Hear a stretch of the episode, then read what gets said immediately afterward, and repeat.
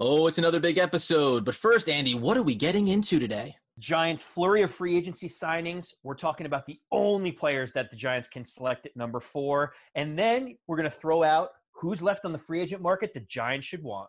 Lock it in, friends. But first, drop that brass.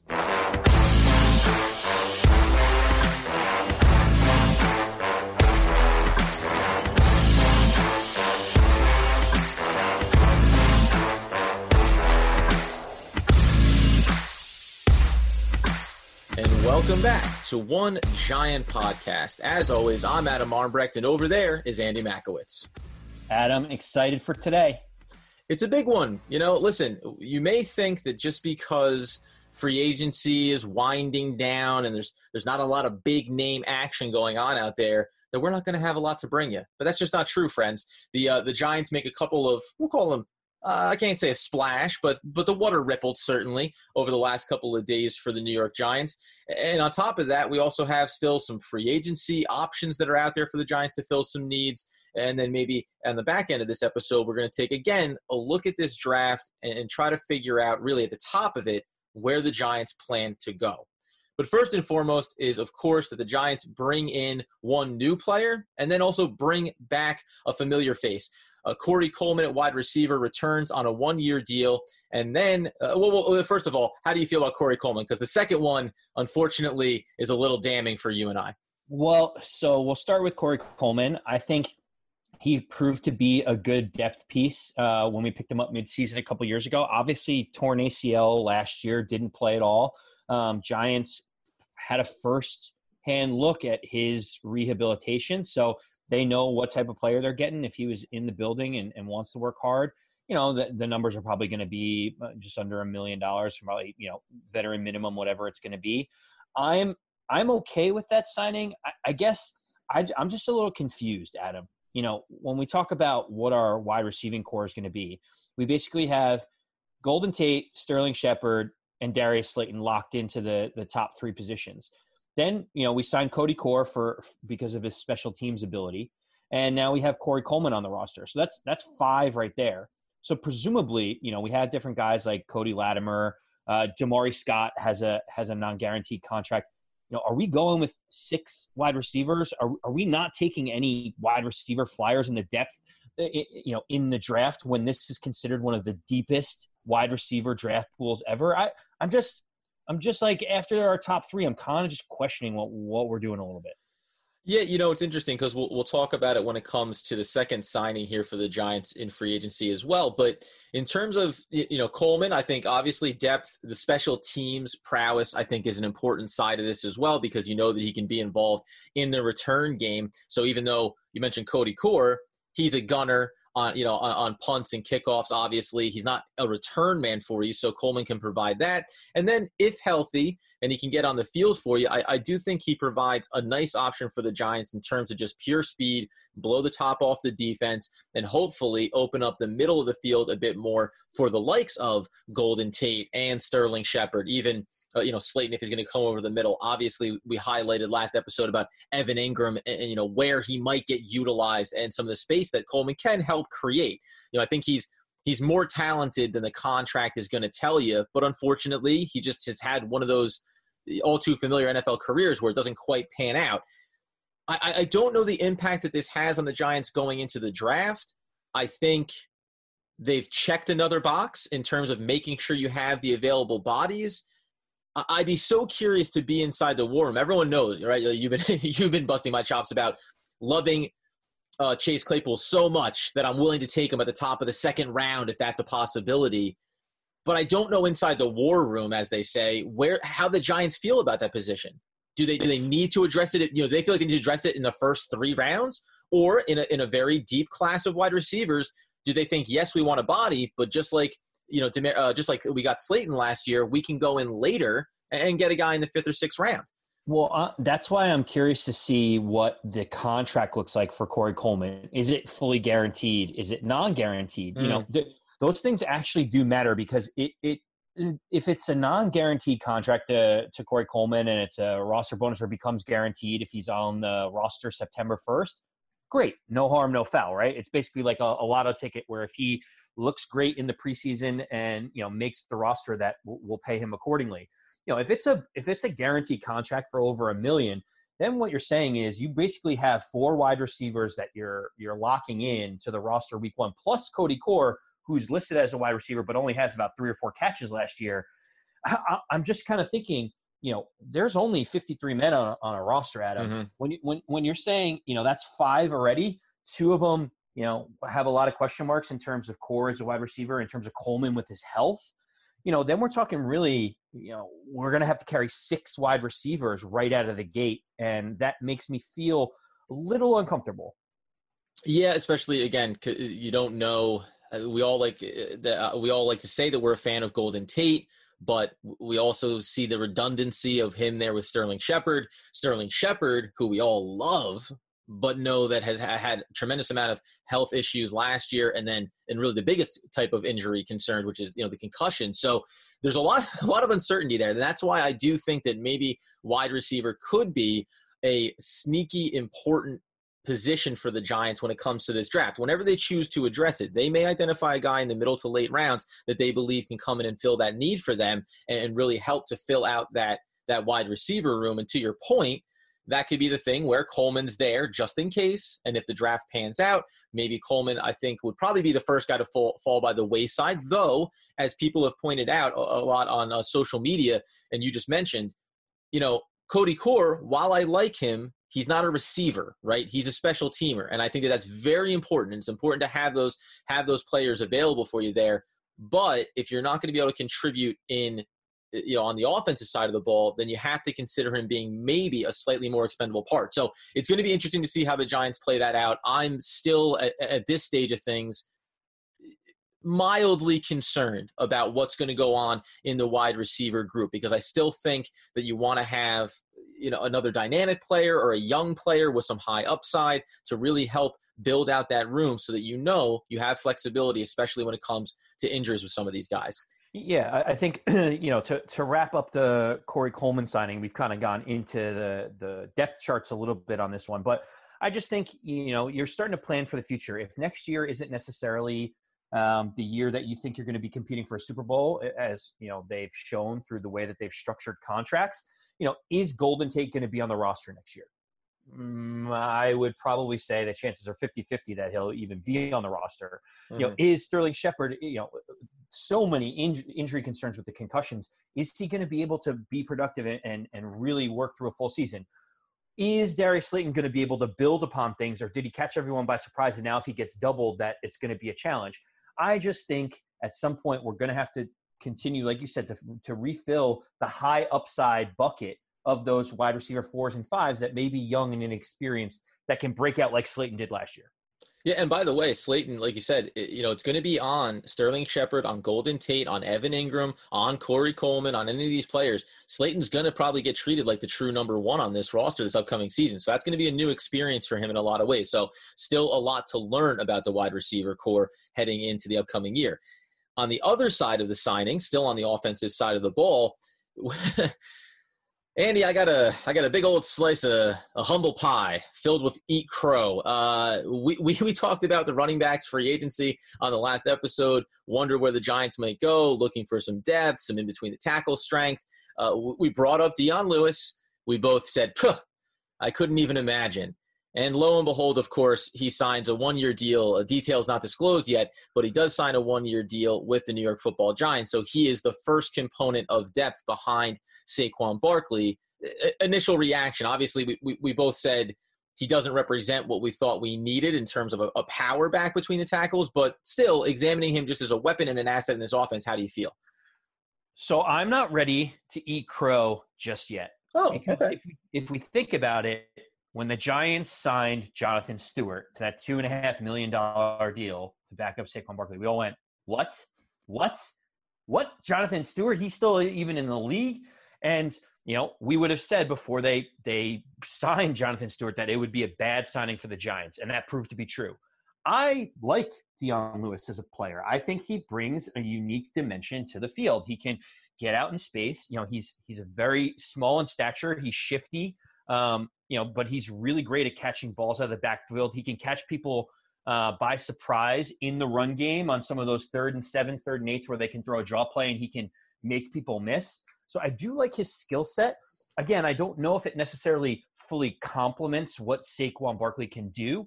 Obviously, Saquon is a, is a very capable pass catcher out of the backfield. Um, you know, Dion Lewis was kind of paired up with with Derrick Henry last year, and that's the kind of uh, duo that I picture Dion Lewis being a part of. One guy that's a bruiser that can really get down the field and and and, and knock people around, and he kind of complements on, on that shifty third down guy that we need out of the backfield. So I'm I'm lukewarm on the signing. I, I like the player, but I'm not sure if I really like the fit.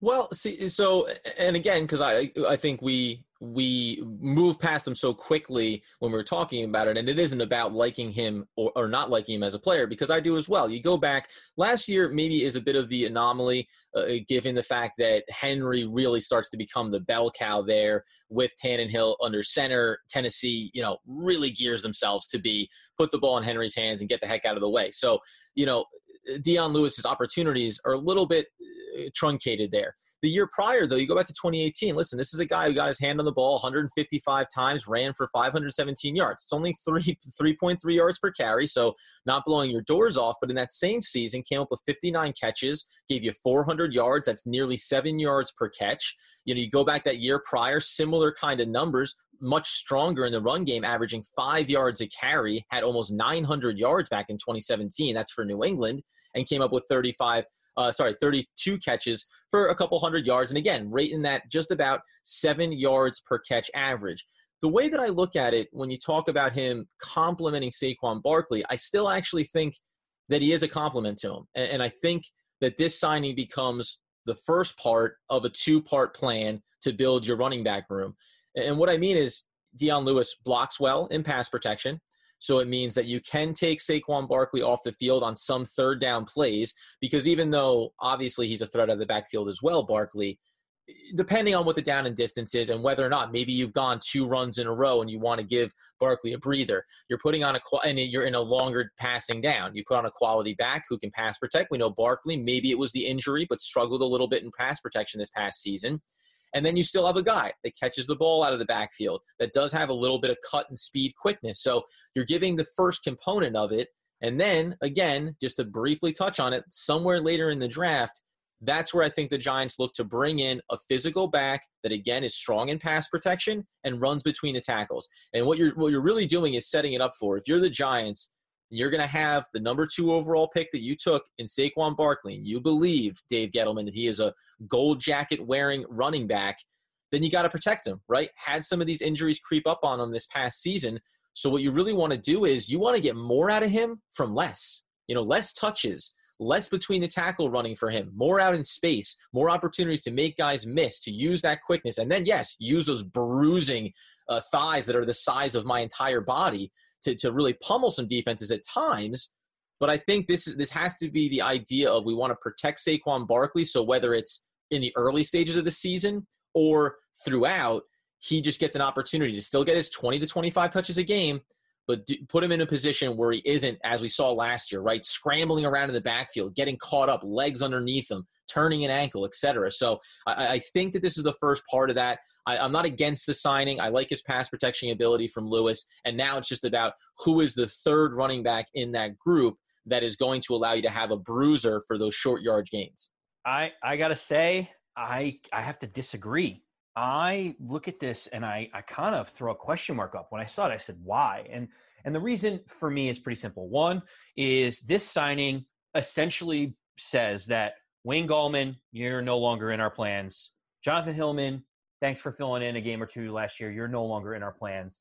And yes, we obviously now need a third running back, when I don't really understand why we had to go this route. Like like you said, Saquon Barkley. Because no, but no one's proven, though. No one's proven. Wayne Gallman's not a proven commodity on this roster. And, like, you know, Hillman, I don't mind, but he's a practice squad guy right now. You see what happens with him. But you don't have any – you have no veteran presence – beyond, you know, Saquon Barkley's your guy, and that's great, but you have nobody else that has experience, true N F L experience. But Saquon Barkley is the type of guy that doesn't run through the tackles and grind out four yards, five yards. He's a guy that looks to make the big play, get outside, and use his athletic ability and his agility to be able to make huge plays. Dion Lewis does not solve the problem of a guy running up the middle, getting it up the gut, making that four or five-yard game when, when we need to really burn the clock and milk the clock. He just adds another pass-catching ability that Saquon already has. Now what we're saying is we're waving a flag that says we have to draft another running back to complement these two because now we don't have that person. We now have a glaring hole. If we said that we were going to sign a veteran between the tackles running back on a veteran minimum deal, I would look at it and say, okay, we've got Saquon Barkley who can get outside, he can catch the ball, he can take something for seventy-five yards down the sideline. Perfect. Okay, we want to we want to spell him. When it gets later in the game, we want to have trust in someone that can hold on to the football and run it down the middle. That is not Dion Lewis. And now what we're saying is, okay, we're going to draft a guy in the fifth round. We're going to say, you're going to be that guy. To me, well, that, that is a huge question mark. Well, uh, yes. I mean, you're not saying that he has to be that guy. I mean, like, listen, you know, Saquon Barkley is still there. Saquon Barkley can still run between the tackles. It's just about it's just about taking three or four carries off of Saquon Barkley's plate over the course of a game, maybe. If you take three in between the tackle carries at random points in the game, not when you need to run the clock out, that's when Saquon's in there and he's doing it, whether it's between the tackles or going on the outside, you know, and getting around that edge for the Giants. Three carries a game over a sixteen-game season, you know? You're talking about taking fifty carries off of his plate, specifically bruising carries between the tackles. That's what that's what a rookie running back is going to have to accomplish for them, and or, not that this is likely, but, you know, you talk about you dip in free agency, you get Lewis on a one-year deal. We had highlighted a guy like Frank Gore. Okay, maybe you go, maybe maybe you sign Frank Gore to a one-year one-year veteran minimum deal to come in and be the guy between the tackles for you. And now you just put two veteran guys, one that does receiving and pass blocking, another that runs between the tackles and pass blocks, and you have them complement Saquon Barkley. I, I think that's unlikely. And again, they will go draft. And to your point, it does at least put a little bit more of an emphasis on what we want to get one more body in the room. Theoretically, Wayne Gallman maybe could still be in the mix. I don't see that being likely because he's just never shown, you know, a little bit of injury issues, not great at any one area of the game per se. So you go into the draft. I mean, you're talking about, okay, you want to invest the fifth round pick at four in the running back of your choosing that are all going to be available in that mix. You know, by that stage of the draft, you've already had your first four rounds to address some other key areas of need. I'm fine with taking the guy that you like there and addressing that. But, you know, I don't want to I don't want to overstate that just because you want to have the complementary backs for Saquon Barkley, it doesn't mean that, hey, man, on, on the third and short when you need to get those couple of yards, yeah, you're still going to stick Saquon Barkley in there in the fourth quarter to kill that clock.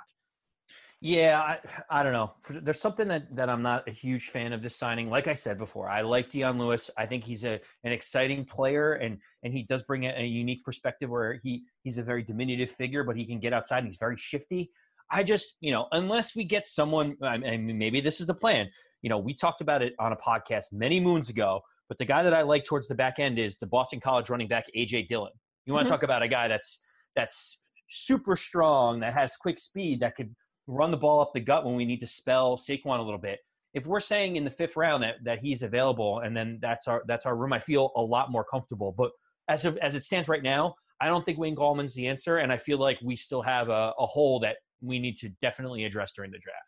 And I took a, take a look at my boy D J Dallas there in the later rounds out of Miami. He's my he's my guy that I that I want I want the Giants to get a look at. He's your Very- A J. Dillon. He's your A J. Dillon. He is my A J. Yeah, he's my A J. Dillon. When I when I lay my head down on the pillow at night. And I think about playing, what was that uh, dream date? What was that, that game? Knock at your door? Yeah. What was that? Oh, I got to sidetrack here for a second. Uh, my sister used to play with her friends. You oh, know? It was like Dream Match or something? I know yeah, what you're talking yeah, yeah, about. Yeah, yeah, you know, and then, and then behind the door, and it turns out it was Andy, you know? And some people are disappointed. Some people don't love the look. Other people think about, you know, they project down the road, this guy's intelligent, going to have a strong career. But I don't think that, that was the point of it for teen girls at the time. Anyway, the bottom line is we'll see how it pans out. D J Dallas is my guy, A J. Dillon for you in those later rounds. But we both agree Giants are going to need to do something just to complement and have a young running back in that group behind now Saquon Barkley and obviously complementing there with Dion Lewis. Well, Adam, one thing that I can tell you for certain okay. is that with the first pick in the N F L draft for the New York Giants, they will not be selecting a running back. yeah. They will not. That is one of the few things that we can check off the list to say it's not on the table for Dave Gettleman and the New York Giants, which I think kind of leads into a, an interesting uh, question that I have for you is we can cross off running back. There's no way that at number four, the New York Giants are selecting a running back. Now, let's say that the New York Giants stay with the fourth pick in the draft. And I know that everyone loves to trade scenarios. We both agree that trading back gives us more assets and provides us value for what we need. But Jerry Reitz never traded back in the first round as, as the G M of the New York Giants. Dave Gettleman, as the G M of the Carolina Panthers in five years, never traded back. Dave Gettleman has not traded back as the G M of the New York Giants. There is no indication that the New York Giants will be trading back the fourth pick in the N F L draft. Never say so, never. So I will turn to you, Adam, and I will say, with the fourth pick in the N F L draft, how many players can Giants fans realistically put a circle around to say, with ninety-nine percent certainty, this is the list of players that we are choosing from? Yeah, you know, the interesting thing, and we talked about it before we started going, this is the reasonable approach to take that assume the Giants stay at four. Because just philosophically, the organization, Dave Gettleman, they believe that the talent level is there, so you take the best player that's available for you. One of the interesting things when, when you look over some of the big boards out there, and you can go to Todd McShay, go to Mel Kiper as the, you know, you want to call them the celebrity ones or just the really no, names of note. When you go to big boards and they just talk about ranking players, regardless of position, not about projecting where they're going to get drafted. You know, Andrew Thomas at the tackle position is still the highest ranked tackle.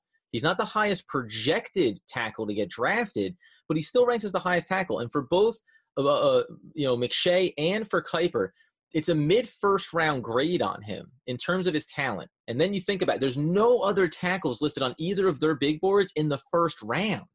So, you know, it's just interesting to think about this small pool that we're going to talk about is going to involve names that really maybe, you know, this is reaching for a lot of teams, not just the Giants. Any team that's in this tackle situation, they're going to be reaching for them. So that's kind of the footnote that I find really interesting about the direction the Giants are going to go, because at that position, at number four overall, I can list Becton.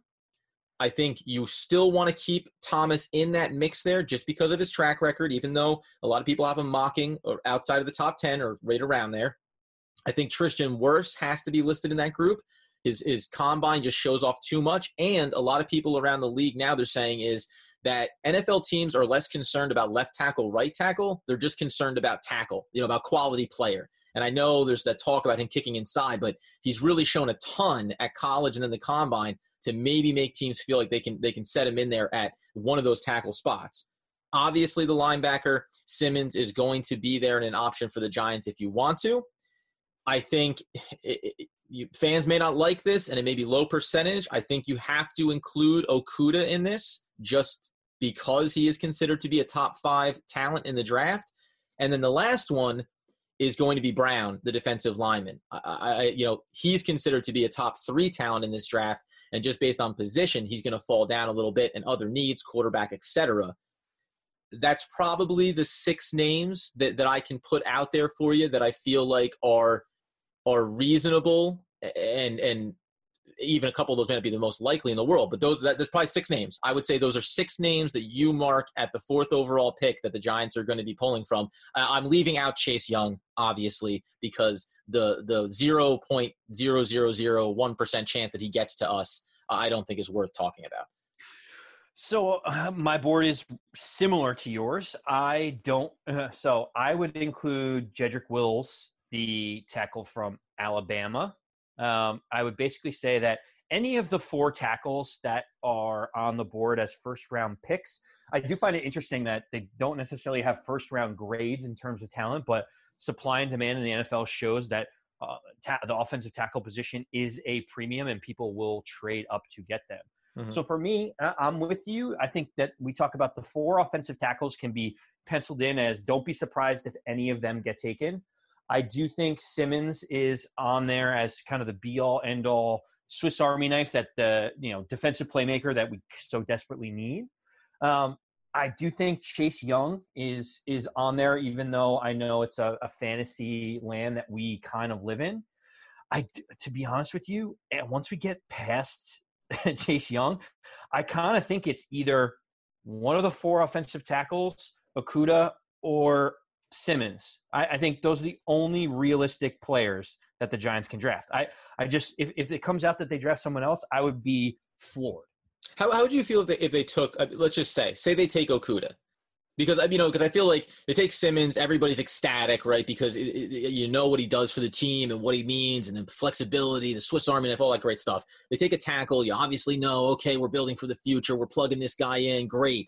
You know, Okudah, after having signed Bradberry, like so much of that chatter on uh, around this has been, well, you know, any of that speculation about Okudah, you can take that right off the board. How how would you feel if the Giants, you know, took or what they hands down they say is the best prospect at the position in the draft by a significant margin over what would be uh, I think C J Henderson being the next next cornerback that you'd look to see come off the board?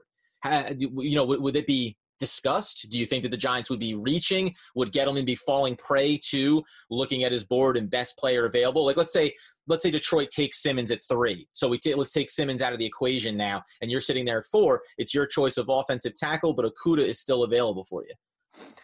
Uh, I think we would be investing a lot of capital into the cornerback position, which is not necessarily a horrible thing. I just think it's a lot. You know, we traded back up in the draft to get DeAndre Baker. We made James Bradberry one of the highest uh, paid cornerbacks in the entire league. You know, we have Sam Beal that we went into the supplemental draft for. We drafted Corey Ballantyne. We kind of have four cornerbacks already. You know, we have Grant Haley if, if you want to kind of throw him into the mix as well. You probably don't need to. Yeah, I mean, I'm just just saying. You know, you, you, you can throw Julian Love into that mix even as a safety, but, you know, the flexibility it, it, of position. Exactly. The, the way that the, the fluidity of the secondary works, you know, we, we kind of have a few guys that, that are young talent that we can build around. I, I would kind of – I get it. Okudah is a very special talent. It's just such a position – like once we once we drafted a first-round cornerback last year and then we sign – the most expensive, you know, second most expensive one on the free agent market this year, it just doesn't feel like it, it's wisely spent at number four. And to be honest with you, I would kind of toss it back to you. And I joked about this on the on the last podcast. I mean, I kind of feel, I don't know how I feel, but I'll I'll, I'll turn it over to you. And number, I think I think I'm, I'm all I'm all turned over about this because because now you're you're making me think. Well, knowing Gettleman, like he does go best position available. Maybe I do have to expand my little bubble that I have. You know, Jerry Jeudy is considered the most polished wide receiver in this draft, and they say that he is, you know, a surefire, you know, Pro Bowler at, at the very least. If the Giants said at four they wanted to take a wide receiver, would you feel it's more egregious, less egregious than, than taking Okudah? Like, where do you stand in that comparison? Yeah, I don't, I don't know how. I would, I don't think I wouldn't be blown away or disgusted by it because Jeudy is an elite talent at the position.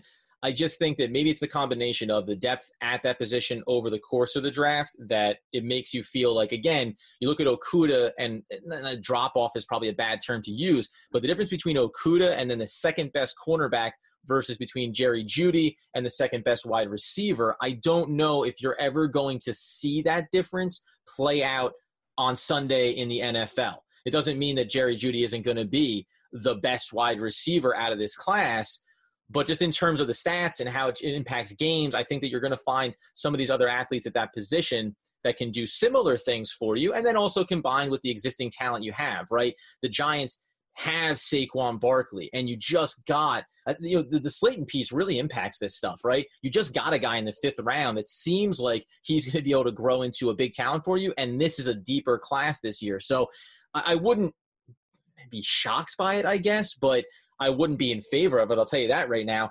You know, we're debating here maybe the idea of Okudah and then would they go Jerry Jeudy. I think the other reason, too, real quickly, is that if you were to take a guy like Jeudy there, you start to put yourself in a bad position for the rest of the draft.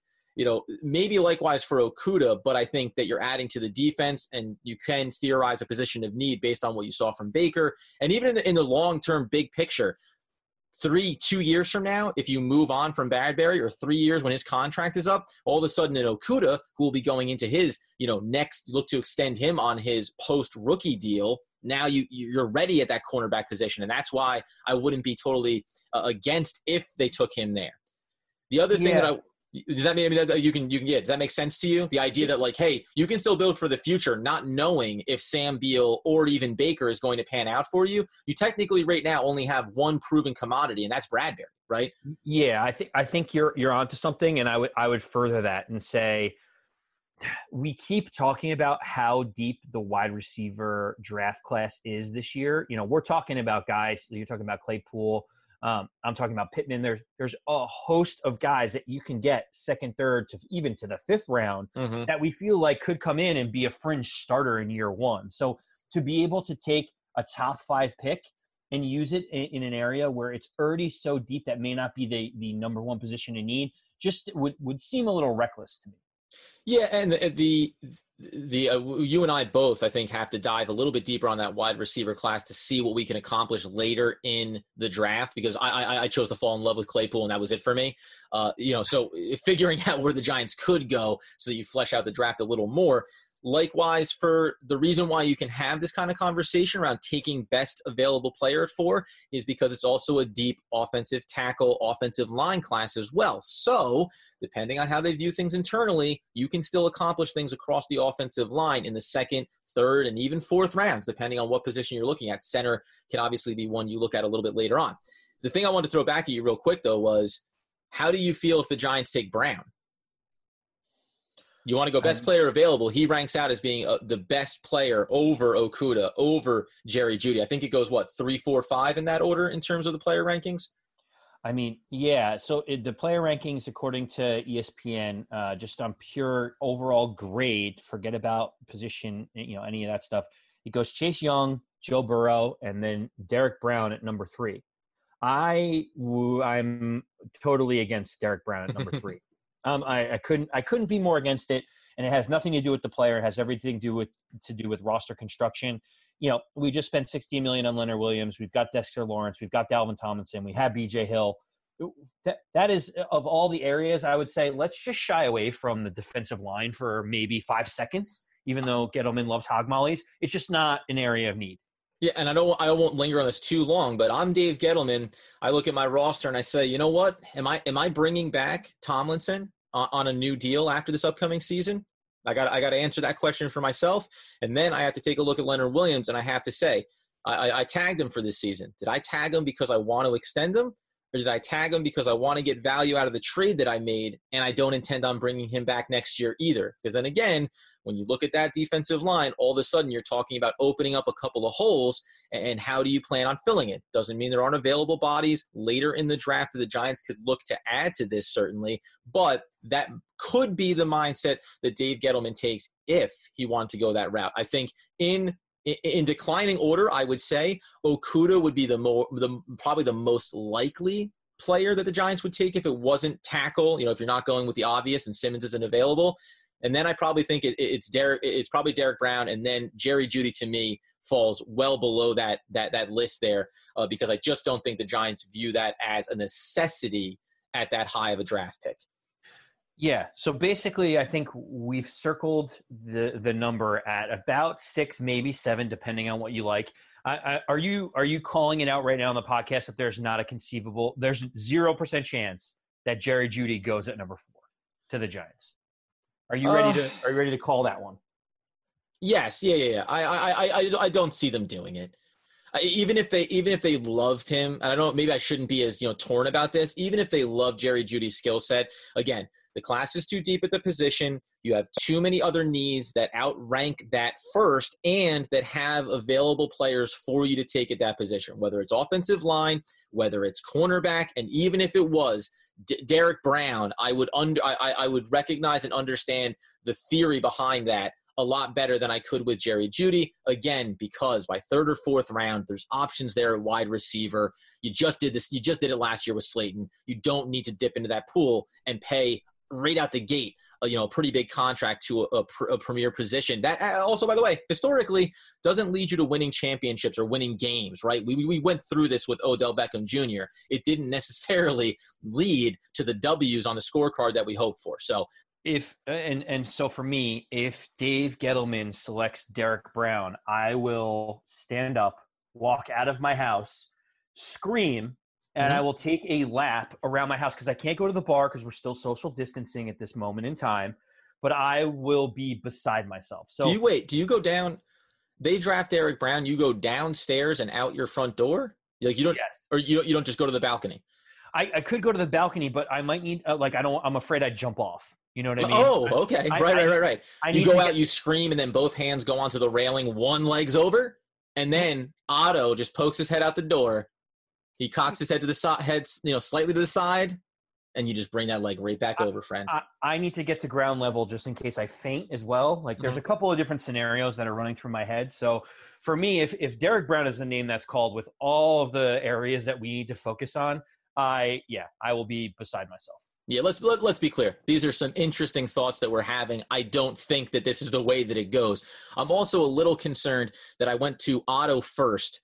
Ahead of your wife, lovely woman, Kelly, ahead of your child, ahead of your child. I just really went, I, again, first love, I think. I, I don't know for sure. I know you met Kelly before you had Otto, but I, listen, it's it's all mixed up in my head.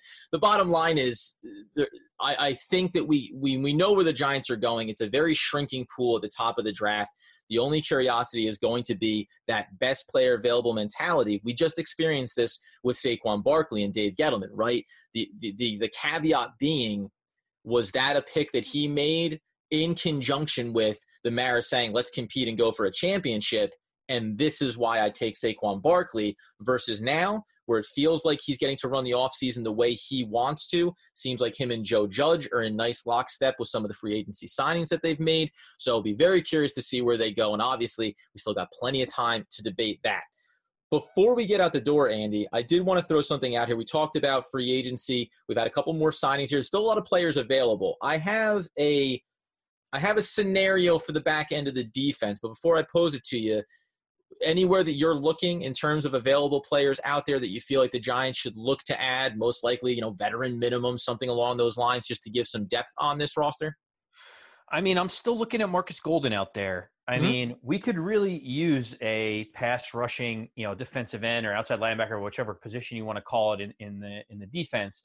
I mean, he's, you know, you see Jordan Jenkins signed back with the Jets uh, for about five million dollars. Uh, does that mean that the older, you know, Markus Golden may be around five to seven million dollars as opposed to that twelve million dollars we were talking about before?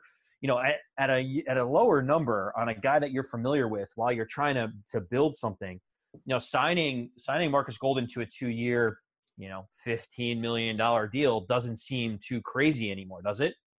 No, listen, I you know, again, on Twitter, I've been going back and forth with a lot of people about this. So, you know, everyone loves Golden. You know, really feel like that that ten sack number jumps off the page at you from last season.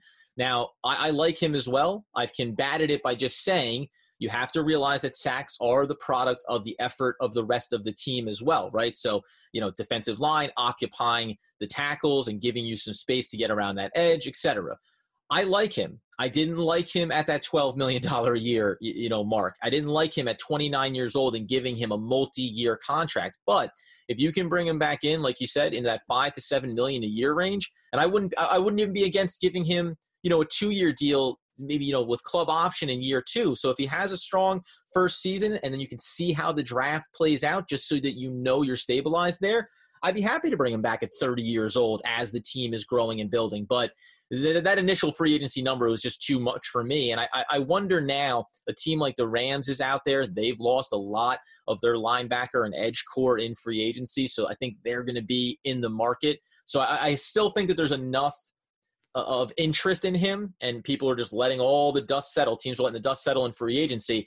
I still think that there's going to be a team out there that'll be willing to pay him more than what we mark him at. And you said five to seven. I think that we're probably capped saying, yeah, we'll give you a one year, you know, five million dollars deal, but that's probably the ceiling. And I think someone else will be willing to go an extra, an extra million or an extra two, or maybe the extra year on the contract that the Giants just don't, just don't want to commit to with Golden. Yeah, and the the crazy thing is, you know, seventy-six million dollars in cap space doesn't go as far along as it used to. Mm-hmm. Uh, we're we're pretty much bumping up against the top of, of the available cap space we have. Now, there's a couple different moves with guys like Spencer Pulley that we could free up a couple more million here or there that could go into getting Markus Golden into the building. But, you know, if anyone thinks we're in on Everson Griffin, or if anyone thinks that we're getting Jadeveon Clowney, you can – definitely write those off, because those guys are way out of the price range based on how much the Giants have remaining in free agency. Yeah, and by the way, one of the things that you're going to see happen too is after the draft, once teams, you know, see how they filled in additional needs for themselves, then as you get towards the training camp and the off-season programs, you're going to see teams cutting players. You know, players are going to get released. We may make some of those moves, like you said, Pulley. If we get a guy in the draft that plugs in at center, okay, maybe we don't need Pulley now. Now you can start to take away a little bit of that money and put it over somewhere else and fill out the roster. So all the teams are going to start to do this, and that's that's really where I think the Giants are going to live from a free agency perspective and, and filling out the last little bit of depth here. And to your point, no, we're we're not going back in for a big name, even if it is on the one-year prove-it deal. Uh, you can go ahead and take those players off your table, because I, I, the Giants just aren't committing to it. If they were going to, they would have been – you would have seen this stuff happen, right? When the league collectively takes a big step back from players in free agency, there's reasons behind it. And, and I think – not to pat ourselves on the back, but it's what, what we said about Jadeveon Clowney, right? That we didn't want to see the Giants offering him some type of monster twenty million dollars a year contract. And from all the looks of it, the league didn't want to offer that either. So we'll see how it plays out and, and where the Giants look to fill additional needs. When I look around in free agency and I look at the Giants roster, I still go back end and I take a look at that safety position. I'm going to throw out some stat lines here. We're going tackles, assists, and I N Ts, seventy-eight sixteen and two, eighty twelve and three, sixty-five fourteen and three, sixty-two eighteen and five. Nice numbers there, right? Let me throw out a little comparison for you. sixty-one sixteen and zero, that one hurt. But then eighty-five thirteen and four, forty-seven nine and four, thirty-nine four and three, fifty-six five and three. A little bit less in terms of the tackle numbers, but I like the interception production. The first set of numbers that I gave you was HaHa Clinton-Dix, the gentleman that you hoped the Giants were going to bring in and obviously sign with our division rival in the Dallas Cowboys, which stings. The second set of numbers is Damarious Randall, who's still out there in free agency at the safety position. He's twenty-seven, going to be twenty-eight years old this upcoming season. Pro, pro Football Focus last few years, sixty-nine point five this past season, year before seventy-two point eight. He's a top fifteen player in the secondary in terms of interception production over these last handful of years. Obviously, had a goose egg this past season. How do you feel about bringing in a player like that? There is another one out there in, in Von Bell, who's valued at around four point five million dollars on a one-year deal, but he's a guy that is a more in-the-box player, whereas I think Damarious Randall represents deep coverage, allow Peppers to move around, allow Julius Love to Julian Love to move around the field for you as well. This would be one of those those value signs I think the Giants could still make in free agency. I think he's still available, not necessarily because of his play, but uh, there are also rumblings that uh, he has some issues off the field, not related to football. And oh, interesting. Pure, pure speculation, but he also got benched for a game uh during the past season as a coach's decision because of something that he did either in practice or in the locker room. So I think there's, you know, he's kind of a mercurial type of character that people are kind of shying away from him a little bit because his production would would suggest that he would probably be signed right now. Um but I forgot I forgot about that incident from last year though. I didn't I I, I remember that now. Yeah, and so and so teams are kind of doing their due diligence on Damarious Randall, just saying, look, if it's a one-off, we've all had had issues, whatever, no big deal. Mm-hmm. Uh, no, no, not everyone's a choir boy. But at the same time, you know, I think teams are just kind of sitting back and and and having to think about it. And like you said, you know, Von Bell is a more stout in the box safety. He's he's very similar to the guy that we let go in Landon Collins, who was allowed to sign in free agency. Mm-hmm. Um, you know, I, I, I don't mind bringing someone in that, that that's in that position because that also will allow Jabril Peppers to kind of roam and, and do the things that he does well with his athleticism. So there's a couple of different safety signings that I would like. I know that you're high on Julian Love. I still think we could definitely use another safety, a veteran leadership safety in in the room as we go into, you know, free, free finishing free agency and into the draft. Yeah, and Bell's a guy who has eighty plus tackles the last four seasons, you know, gives you a sack and a half, had three years ago, had four and a half sacks. So you like his production, like you said, and what it frees up for other players in the secondary. But you know, anything over a veteran minimum right now might feel like too much for the Giants until the dust settles after the draft. And of course, as we see some other players come free from some of the teams around the league. That's going to do it for us here on this one. I, I think that, listen, we covered a lot. You thought it was just going to be about Coleman and Lewis, but no, no, no, no, no, friends. We do it all here. As we always say, you can follow us on social media at One Giant Podcast and head over to iTunes or wherever you get your podcast fulfilled. Download, rate, review, and subscribe to the podcast. And friends, if you're looking for a little extra content in these dark sports-free times, Uh, I will be getting back onto Sportscaster, doing some of the mock draft scenarios. Andy has rightfully kept me from going over my seventy-three mock drafts here on the podcast. So you can head over there for some of that bonus content. And then starting on April first, we're really going to start to dive in on some of the profiles of our free agent pickups as well as draft prospects. So a little bit of bonus content for you Giants fans out there. That's going to do it for us, friends. And, and as we always say... let's go, Big Blue.